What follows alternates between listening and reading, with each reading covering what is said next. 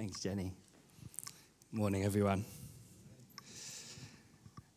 So we have um, been, well, we started this year looking at the book of Haggai, looking at what it means to rebuild what God, what is broken, rebuild as we respond to that ask and request of God to rebuild in our day, but but reflecting particularly on, on what that means when that begins with us.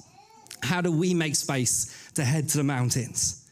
To hear the Holy Spirit um, respond to the shaping and changing of our Father and bring down some timber and build the church, build his kingdom. And if that work of transformation begins with us, we, throughout this series, wanted to present a bit of a guiding trellis around some key spiritual disciplines and practices for people to make some small, meaningful change in their life with a hope that isn't just about an internal journey of ongoing transformation, but actually that there's some outward contribution to rebuilding of a work of God, that yes, as we develop spiritual disciplines and practices, we grow in our own faith, but also there's something that God does and knits us together in community and starts to build in us in that moment as well. And so, yeah, over the next few weeks, we're going to be looking at some of these practices, um, just breaking down kind of what it looks like to develop a number of disciplines in our life. And today we're looking at this topic of prayer. We all know prayer is really important. I hope we all know that. Whether you're inside the church, whether you're outside the church, whether you're a Christian or non-Christian, kind of prayer actually is a quite a key part of life. A study done by the Church of England says a majority of eighteen to thirty-four-year-olds, fifty-eight percent, have prayed at some point in their life, with a third, thirty-two percent, reporting they've prayed in the last month. Martin Luther says to be a Christian without prayer is no more possible than to be alive without breathing. And as we open the Bible, we see throughout the pages of the Bible, prayer and worship and praise um, worked through in every area and every space. We have the beautiful hymn book of Israel in Psalms, where we see David pouring out his heart in prayer and praise through all sorts of different um, seasons of his life. He makes space to pray. And as we look at the New Testament, we see Paul and the other apostles talking about prayer throughout their pastoral books. We see it in, um, let's start, we're just going to run through a few of these and then we're going to come back and centre on the Lord's Prayer and begin to work through that. So I'll run through some of these for you. So Ephesians six, verse eighteen, and pray in the Spirit on all occasions with all kinds of prayers and requests. With this in mind, be alert and always keep on praying for all the Lord's people. This encouragement, instruction to pray in the Spirit and to pray for the people of God on all occasions. James five, thirteen to sixteen, is anyone among you in trouble? Let them pray. Is anyone happy? Let them sing songs of praise. Anyone among you sick? Let them call the elders of the church to pray over them and anoint them with oil in the name of the Lord, and the prayer offered in faith will make the sick person well, and the Lord will raise them up, and if they have sinned, they'll be forgiven. And therefore confess your sins to each other. Pray for each other so you may be healed. The prayer of a righteous person is powerful and effective. Pray, pray in times of trouble. Pray and praise God when you're happy. Pray when you're sick. Pray in faith. Confess your sins to each other and pray, and you'll receive that forgiveness. There's power in prayer. Philippians four, six to seven.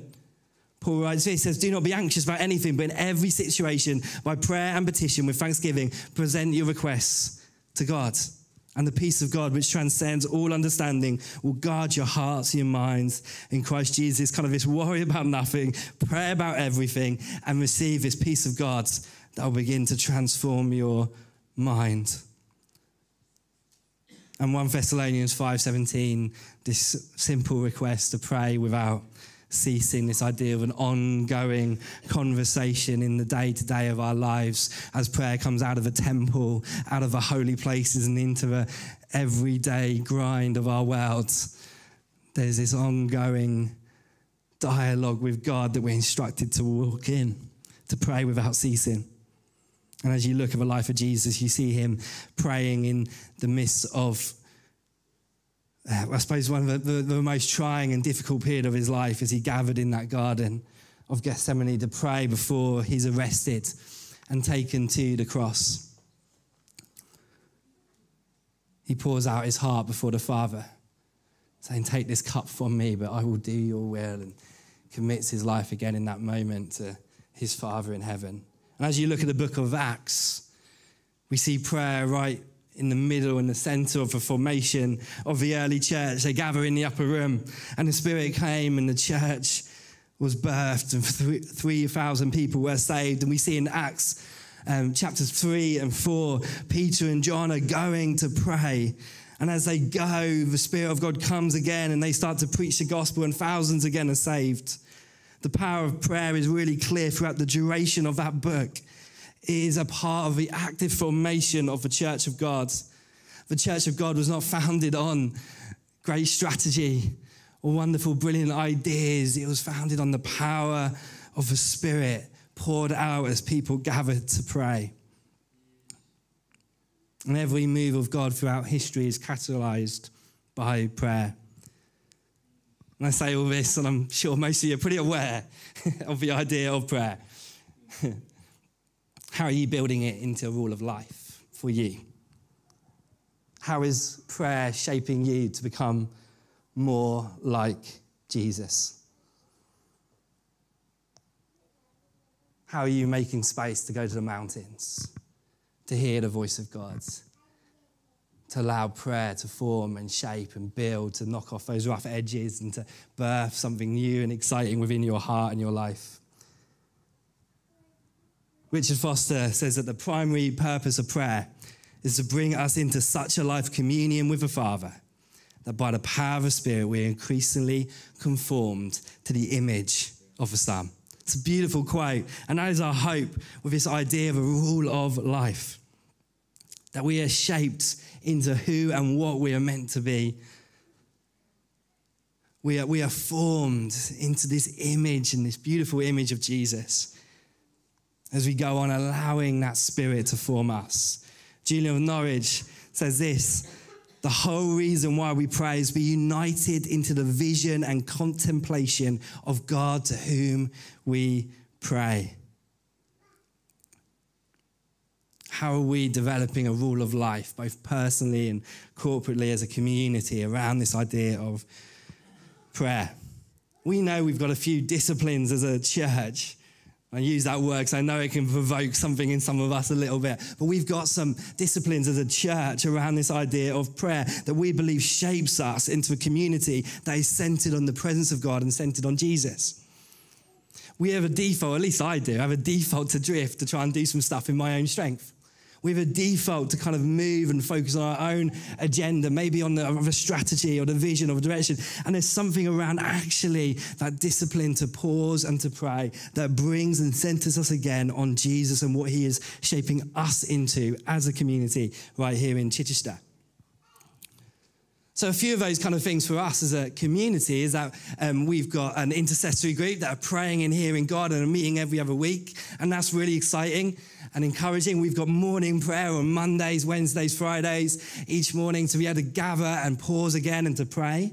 Just this last Wednesday, we hosted our monthly prayer meeting. We set aside some time to listen to the voice of God, to pray and contend together for the kingdom to come in our community. All of these things are part of what it means to to discipline ourselves to be centered on Jesus and allow him to form what he wants to form in our lives. And then we've got our twenty-four seven prayer weeks. Again, we did this only a couple of weeks ago. Um, and these are moments throughout the year where we're able to pause, to slow down, to stop, to lay down our agenda and to say, God, come and speak to us. Come and form us. Come and shape us. Come and guide us as we move forward. It's an opportunity to repent for where we have tried to do things in our own way. And again, to say, God, come and move in us. We want to build what you are calling us to build. We want to respond to your Spirit. And then for me personally, I, and I'm sure all of you can think of some ways that you are forming prayer into your life. For me personally, um, I love using the, the, some of the guides and resources that come out of twenty-four seven that really help my own personal prayer walk in life. So I use Lectio three sixty-five quite a lot, which is an app you can get on your phone. And I use also the Inner Room app, which has some really helpful, which again is from twenty-four seven prayer, has some really helpful guides there that kind of um, Um, yes, but so essentially guides you through kind of daily prayers. And for me, I love the element of lists on that. I love the discipline of setting aside my time to work that through. But for me as well, one of the things I love in my own personal prayer life is to walk and pray. Kind of I did doing it this morning, and for me that is where so much life is, in walking this town, walking this city, and praying for this community, praying for the streets, praying for my neighbours, and it's to walk and pray. I feel like at times I have too much energy to kind of sit still in a room and pray, and I just love to walk or to run and to use that as my space to pray. And so I really just want to encourage you as we now look a little bit of a Lord's Prayer to be thinking through for yourself. What does that rule of life look like? What does it mean to develop a really healthy practice that centers prayer at the real core of who you are, that allows you to be formed into that image of God as you pray, to have an understanding of what it means to be children of God as you pray? So let's look a little bit at the Lord's Prayer together. You'll see two different versions here with Matthew six and Luke eleven. Um, and yeah, this is a prayer Let's that, that, that Jesus told us to pray. And um, when the disciples asked, how do you pray? This is what Jesus said. So it's quite essential and pretty important. We've already done it a little bit this morning, which is wonderful. Um, I'm just going to read this through, and at the end, we're going to finish by just praying this again together. So our Father in heaven, hallowed be your name. Your kingdom come. Your will be done on earth as it is in heaven. Give us today our daily bread, and forgive us our debts as we also have forgiven our debtors. And lead us not into temptation, but deliver us from evil. And as you heard this morning, there's that kind of additional lines on there as well. A lot of our modern translations don't add that in. It's not in some of the earlier manuscripts, but it's a little bit awkward just to end like that, isn't it? I think that's why I like the ending with the amen and all of that. So we'll come to that and we'll pray the full thing in the, later. But um, yeah, kind of in a lot of your Bibles, you might be wondering, why on earth does it end like that? And that's why, because some of the original manuscripts did not have the ending and some did.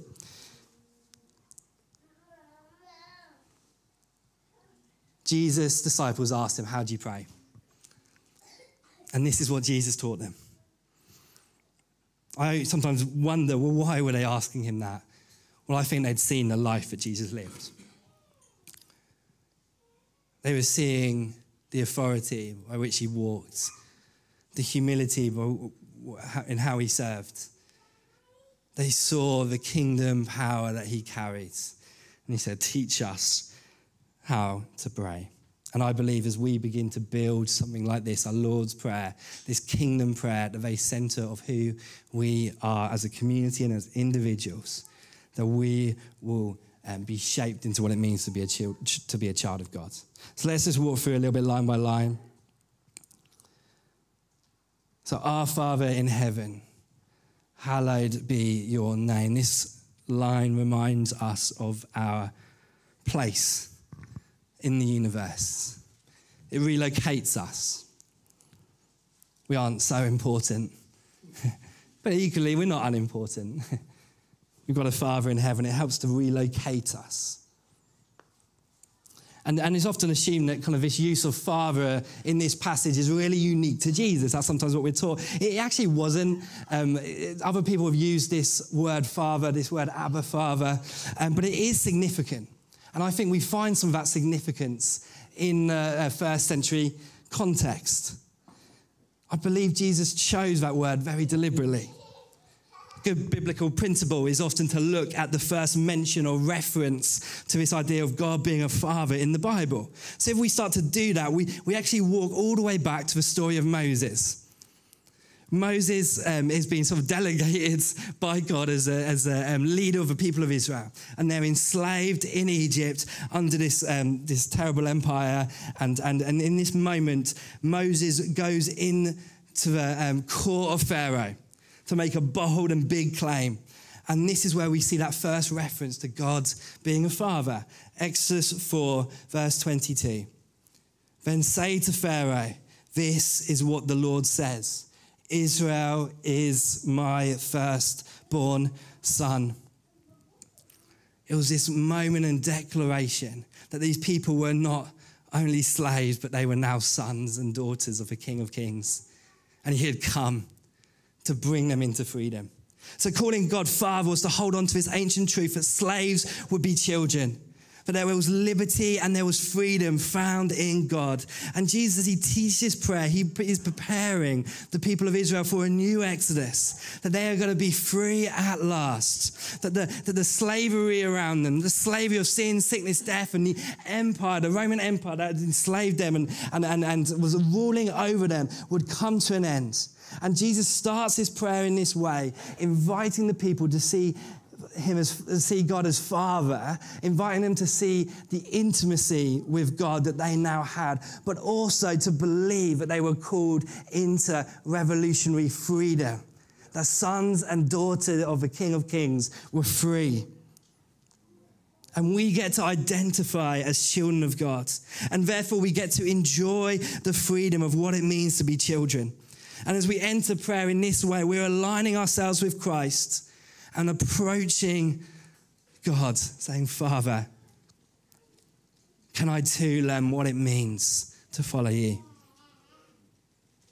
There's a holy boldness around approaching God this way. It's an act of faith. As we approach prayer in this way, we, we, we do what Tom Wright says, step into our holy vocation. Our role, what we are called and made and shaped for, to be a children shining in the midst of darkness. The invitation there is to present ourselves, sorry, is to be present in the world despite the pain, despite the darkness, despite the sin that we see in our lives and we see in culture around us, and to kneel in the presence of a Father and whisper, Our Father who is in heaven, holy is your name. Is to pray and believe this ancient promise that he will free the world from injustice and sin, and that victory that he bore on the cross will be outworked through our lives and into our world. There's a boldness to hold on to that promise. Our Father who is in heaven, holy is your name. And it links so well with the second part of this prayer, the second petition here. Your kingdom come, your will be done on earth as it is in heaven. Roger already has kind of invited us this morning to pray this prayer, to allow this kingdom of heaven to saturate our world, to, to, to form our lives, to grow and to build and, and, and to, to continue to stand the place where we're saying, your kingdom come, your will be done on earth as it is in heaven. Now, Jesus' followers, I don't think, thought that this prayer was simply a new piece of religious liturgy or a nice piece of religious advice that would lead them to maybe a better moral code or a nicer way of living. I don't think they saw it as a helpful rule of life that would elevate them to some individual kind of higher level of spirituality where I feel really close to God. I think they held a much more dangerous claim. They were declaring that the kingdom of God would come on this earth, and that meant the end to the kingdom of this world, the end of the kingdom of darkness, the end of sickness, pain and suffering. They were declaring, and they began to live and posture their life for the fulfillment of that prayer. They would see the kingdom of God increase in their life. They believed that through the death and the resurrection of Jesus, the whole world had been turned upside down. That the kingdom was here, as we see Jesus proclaiming over and over and over again, the kingdom of God is here. The kingdom of God is here. And it looked a little bit different from what they imagined, but they believed that darkness had been defeated by light. And as they prayed this prayer, it wasn't just about an individual growth or change in them, but they believed that this prayer for the kingdom of God to come was going to affect their work lives, their nine to fives. It was going to affect their home lives. It's going to affect their neighborhoods and their marriages. It was going to affect all of them. And it helped them to engage with the pain and the suffering of the world.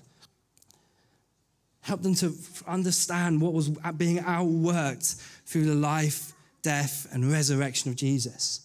That God had made the world good, but it is not yet how God intended it. And there is pain and there is suffering, there is sickness, there is death. But their posture and our posture is to work and to pray and believe that God is healing and mending. They didn't say, oh, no, no, this prayer was just about improved sort of moral code. It's a bit of religious liturgy. They went on standing in the midst of suffering, in the midst of pain, saying, your kingdom come, your will be done on earth as it is in heaven.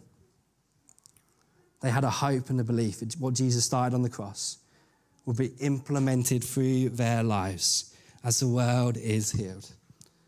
And so praying this prayer in our life today looks like seeing the world as Jesus sees it, seeing it with the love of a creator, not creating a sort of secular, sacred divide, but instead seeing God's kingdom impacting all areas of life and empowering us to live as whole life disciples. We're invited to pray as Jesus prayed and act as Jesus acted, to live and to give our lives for the redemption of the world, for the uprooting of sin, for heaven and earth to join together, to believe that his kingdom will come, that his will will be done on earth as it is in heaven. And we pray this as a church, believing that we can be a community that is the first fruits of that, that as we live and love and let justice, peace and forgiveness reign in our midst, that we would be the first fruits of what it means to see this impact our world. Make us a wonderful orchestra that plays the kingdom music of heaven wherever we go. And the next part of that prayer is, give us today our daily bread. This is maybe either the really comfortable part of prayer for you or the uncomfortable part of prayer. I think we probably will fall both on that. Maybe this is the Elysee area that we all go to quite quickly. We're aware of the urgent needs in our life, or at least our wants, and we approach God quite quickly with that list. And I think Jesus builds this right at the heart of his kingdom prayer because that's really important. It shouldn't be shunned or seen as something evil. He's talking about the bread of life. He's referencing this idea that God will sustain us. We are we're called to invite and ask God for more of him, more of Jesus in our lives. But he's also inviting us to see that Jesus and God are involved in the very basic needs and details of our life. There's nothing too ordinary for God that we're invited to approach him as a child. And again, he takes prayer out of the temple and into the common everyday places of life, saying, invite God into those basic needs. And there's also another connection. It's, again, it's that story of Exodus. God provides manna in the desert, this bread from heaven for the people to eat. And he gives it to them every day. It doesn't last more than a day. It goes off after day. Each day they have to trust God again for fresh manna. So as we pray this prayer, this request for the basic needs of our life, in the context of the Lord's Prayer, I believe it also becomes a prayer of contentment. Give us enough for today.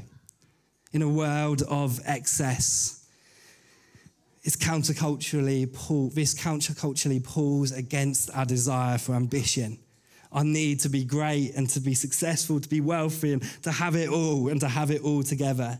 The invitation from Jesus is simply to find that contentment in him, in our daily bread, in his life. And then we move on to forgive us our debts as we also have forgiven our debtors. As we prayed earlier, I, I think we prayed this version earlier, but um, often you'll see this as sins, so we forgive those, forgive, forgive those who sin against us.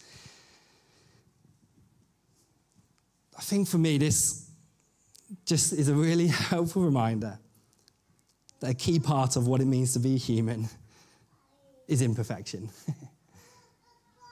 That I sit in the midst of imperfection.